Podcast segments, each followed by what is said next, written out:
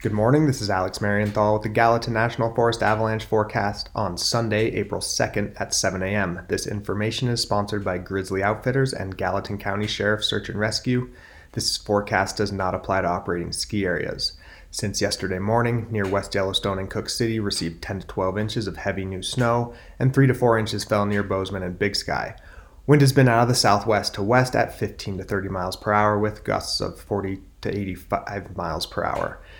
Temperatures are singles to teens Fahrenheit and will reach 20s Fahrenheit today. Wind will continue at 15 to 30 miles per hour out of the west. Snow showers will deliver 3 to 5 inches near Cooke City and Taylor Fork, with 1 to 3 inches near Big Sky and West Yellowstone, and maybe an inch near Bozeman by tomorrow morning. In the southern Gallatin, southern Madison, Lionhead area near West Yellowstone and Cooke City, more than a foot of heavy new snow and strong wind are creating very dangerous avalanche conditions. Human triggered and natural avalanches are likely where wind is drifting the new snow into thicker slabs and overloading buried weak layers.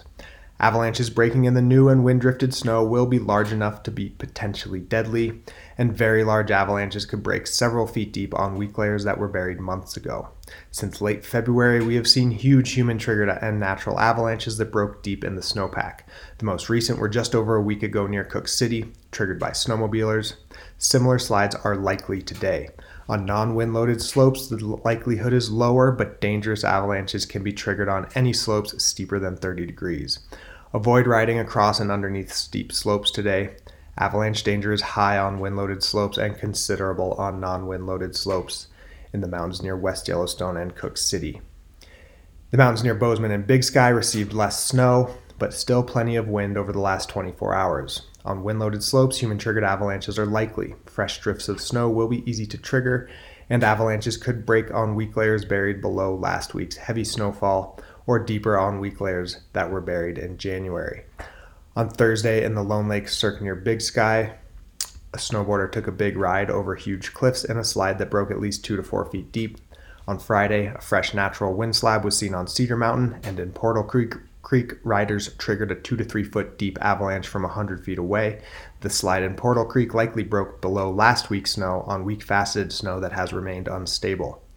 Yesterday in the northern Bridger Range, skiers saw a recent very large natural avalanche that broke several feet deep and 500 feet wide. Plan to avoid steep wind loaded slopes today. Before traveling across any steep slopes, carefully assess the snowpack for recent wind loading and buried weak layers and choose slopes with minimal hazards such as trees or cliffs in the runout zone. The avalanche danger is considerable on wind loaded slopes and moderate on non wind loaded slopes in the Bridger Range, Northern Gallatin Range, and Northern Madison Range. If you get out, please share your observations. You can submit them to mtavalanche at gmail.com or call 406 587 6984. Thanks for checking in. Have a great day. Stay safe.